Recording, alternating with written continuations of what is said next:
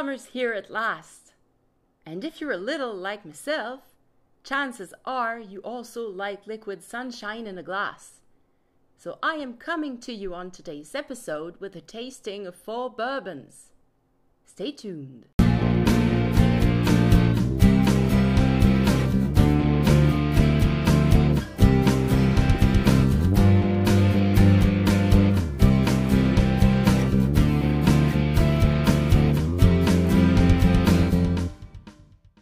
Did someone say that we should refrain from drinking whiskey at summertime?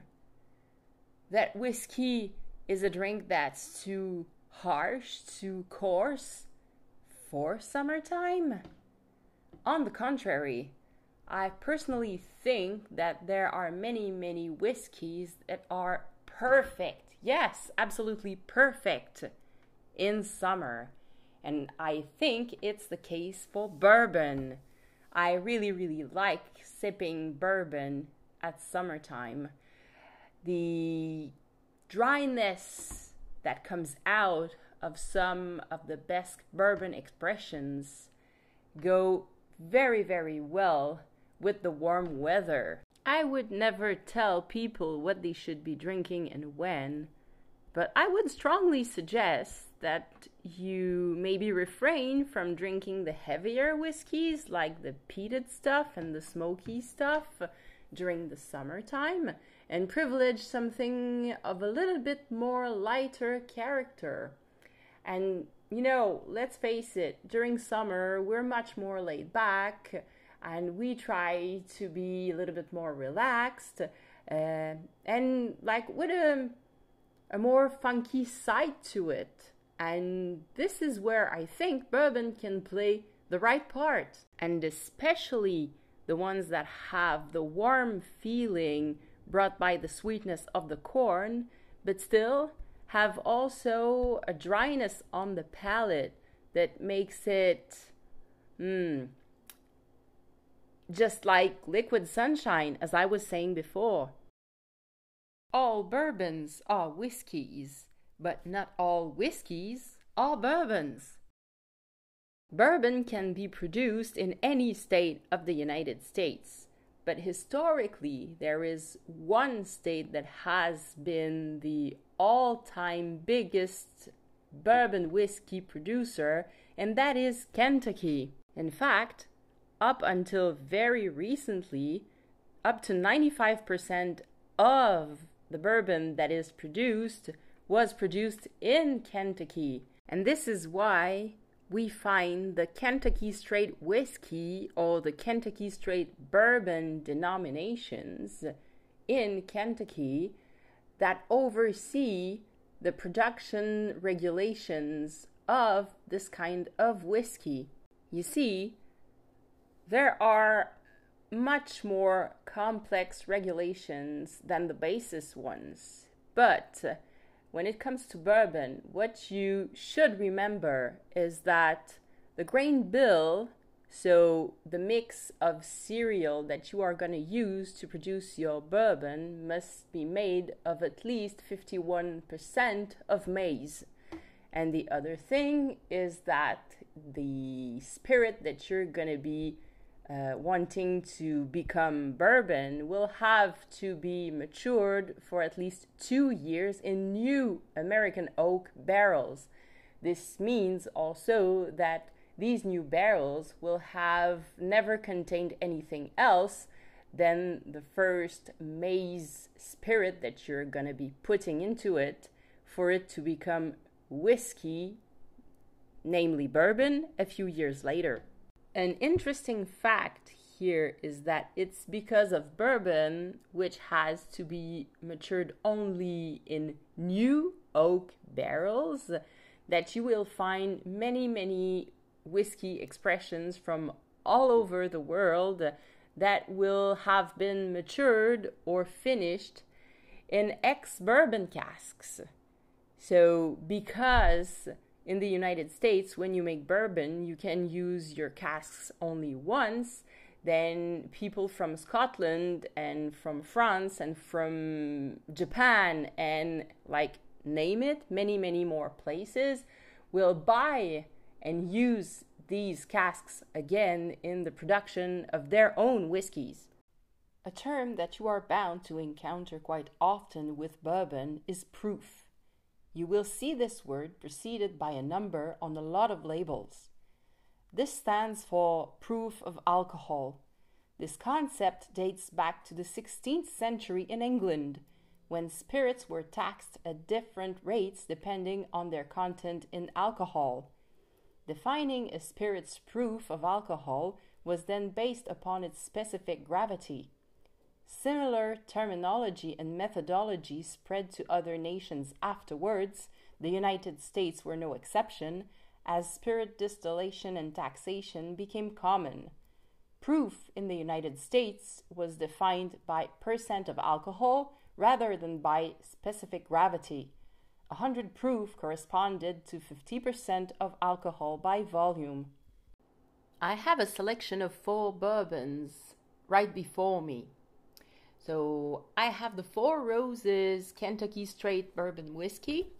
I have the Old Grandad High Rye Mash Bill Bonded Kentucky Straight Bourbon Whiskey. I have the Buffalo Trace Kentucky Straight Bourbon Whiskey, and I have the Eagle Rare 10 years old Kentucky Straight Bourbon Whiskey. So I will go with the first one, the Four Roses. It's golden, very vibrant golden, kind of shimmering golden. I bring the glass to my nose not more than two seconds just to have a first idea of what it smells like. You don't want to be burning your nostrils. Bring it again. Hmm. I get a lot of vanilla, coconut, fruit of the orchards, like pear. And there's something herbaceous about it too. And at the end, you have this sweet corn character that comes back to the nose. I will take a first sip, keep it in my mouth for a few seconds.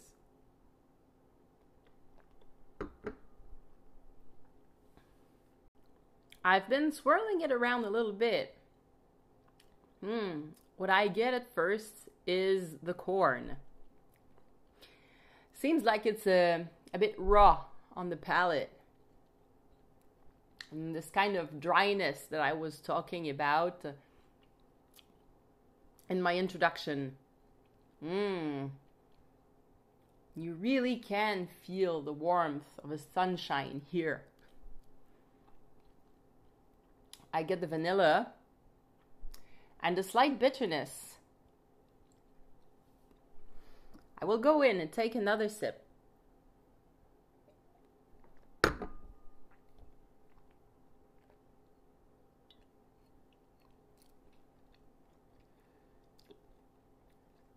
The finish is really on the coconut. This is quite different to what that we're used to tasting. Because I get this kind of very, very robust, gingery feeling at the very end. This gives it quite a an outstanding character, I would say. Hmm. Third sip.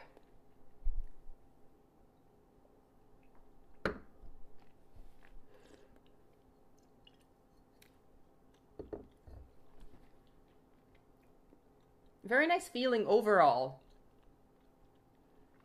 Hmm. It might not become my bourbon of choice.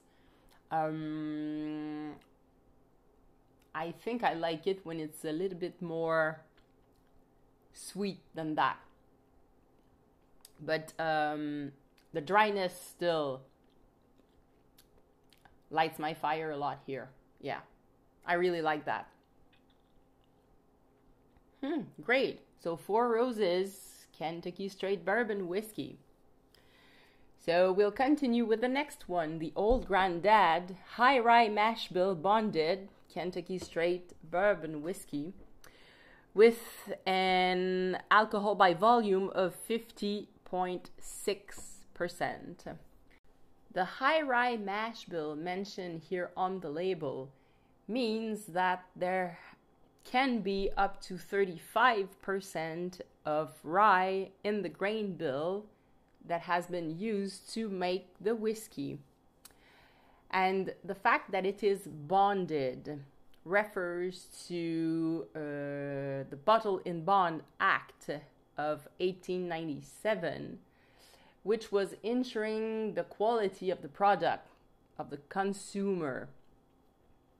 And so, uh, for a whiskey to be bonded, it had to be aged for a minimum of four years, made in only one distillery, in only one distilling season, and had to be 100 proof, so 50% of alcohol by volume.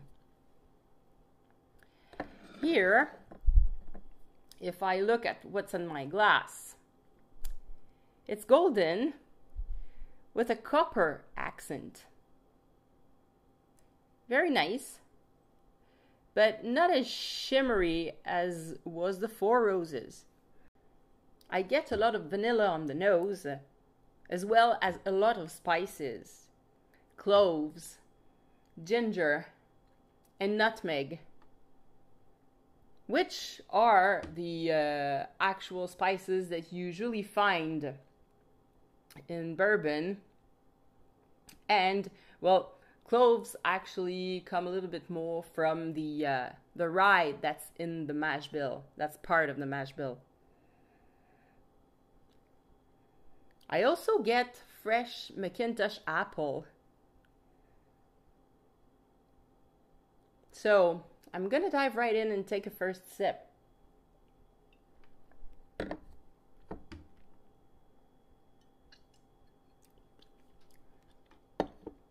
Oh, this one is a little bit more balanced than the first one that I tasted. Mmm. And you know, this kind of warm feeling that is brought on by the spices. This is quite nice. Hmm.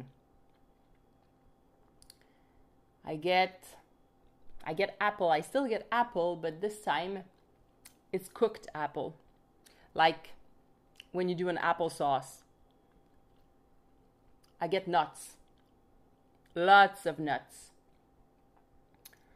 Hmm, white pepper. Hmm, nice impression.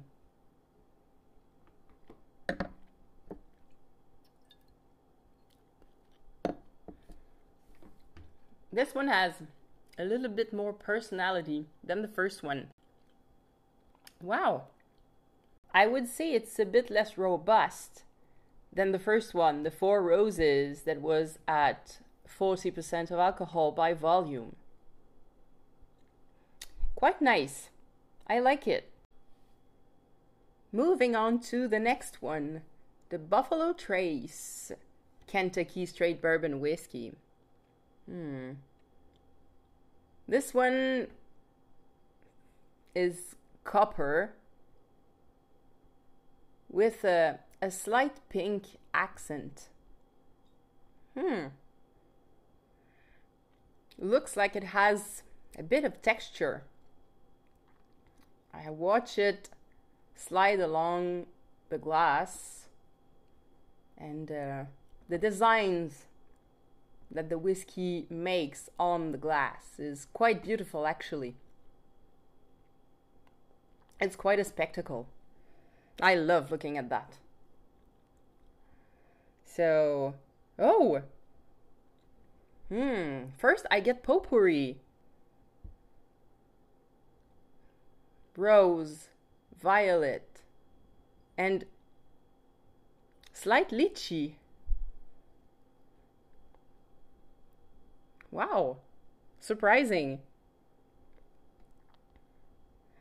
Black chocolate, like dark chocolate, dates, dried figs, and something of maraschino cherry at the end. So I'm going to take a first sip.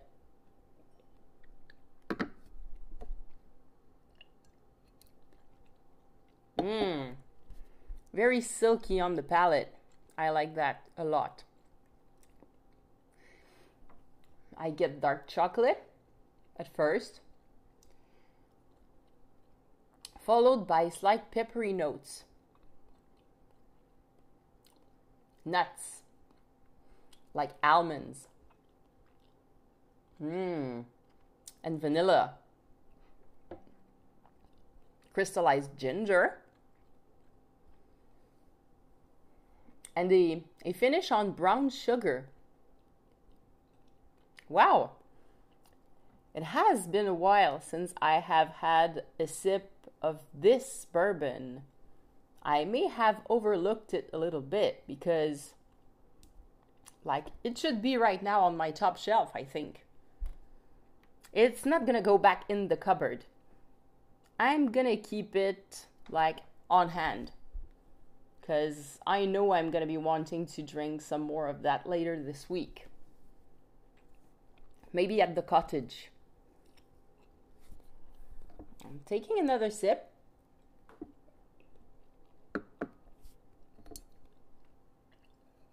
Oh, this brings back many, many, many very, very good memories. Hmm. Nights with friends. Very happy times. Hmm.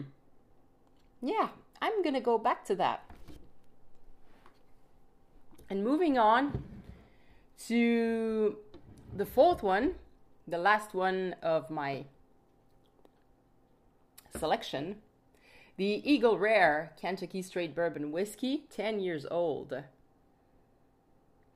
This one is dark amber. Oh, a little bit more of alcohol on the nose than the other ones. Maybe except for the old granddad with its uh, 50% of alcohol by volume. The Eagle Rare is, uh, let's see, 45%. So 90 proof. Hmm. I don't smell a lot of stuff. I think maybe this one has to breathe a little bit. Maybe I should add one or two drops of water also to help it develop. I'm gonna do that. And we'll see what will happen. So putting in one drop, two drops. I'm gonna swirl it around in my glass. See what's gonna come up. I'll give it a few seconds, giving it a little bit of air. Oh, California dried raisin. Hmm, that's what I get at the very first smell that I take. And then coconut cream pie, followed closely by maraschino cherry. Hmm, seems to me like um, it's a little bit more complex than the other ones. Hmm. Can't wait. I have to have a taste right now.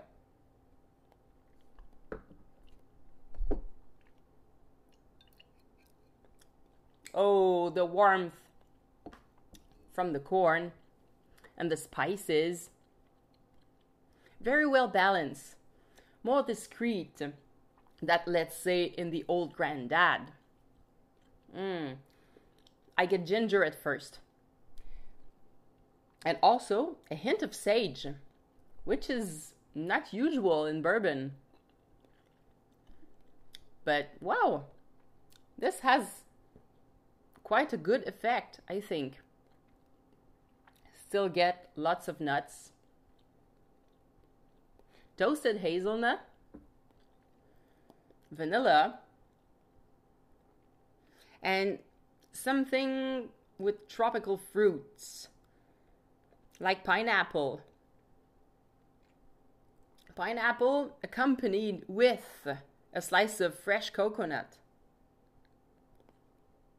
The American oak that makes up the barrels in which the bourbons are maturing bring a lot of that uh, vanilla and coconut feeling. That's where the whiskey gets it primarily. And I get a finish on cocoa, like powdered. This is truly special. I think the Eagle Rare is still my favorite one. But as I said earlier, I will happily go back to the Buffalo Trace one. It just brings back so many good memories, and um, wow, I hadn't tasted it in quite some time, and I really like what I get today looking into it. Right. So, you know, it's all about just having a sip, seeing what it does to you, what it, it brings to all of your senses. And if you like the experience, well, you go for it.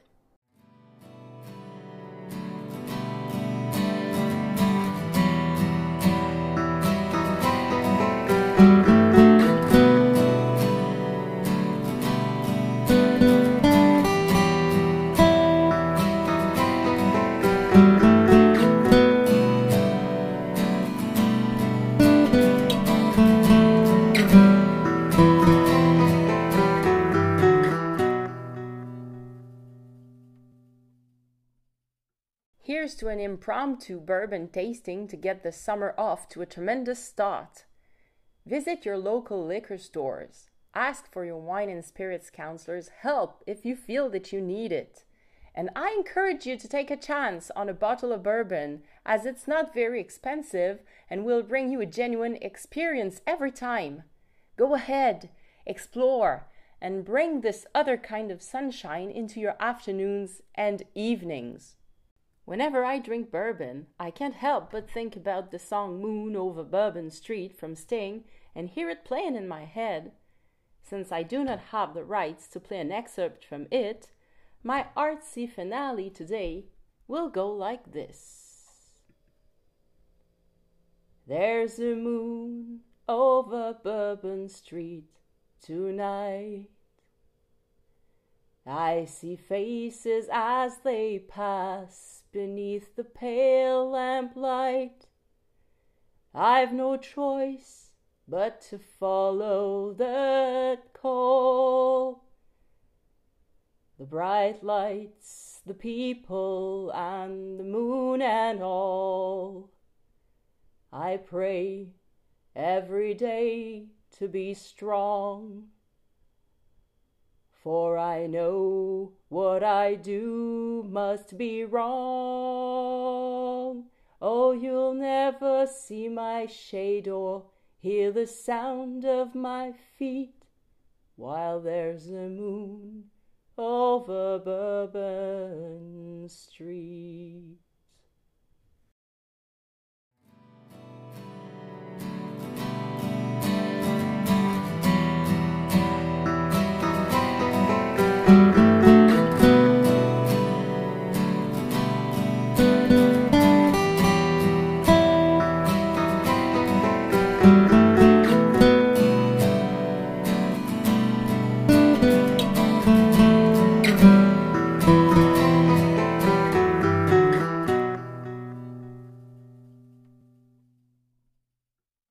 You for joining me today. I will be back soon with another episode. If you liked what you heard, I'd be grateful for you to subscribe to the podcast as it would help other listeners find it. Stay happy and safe. Cheers!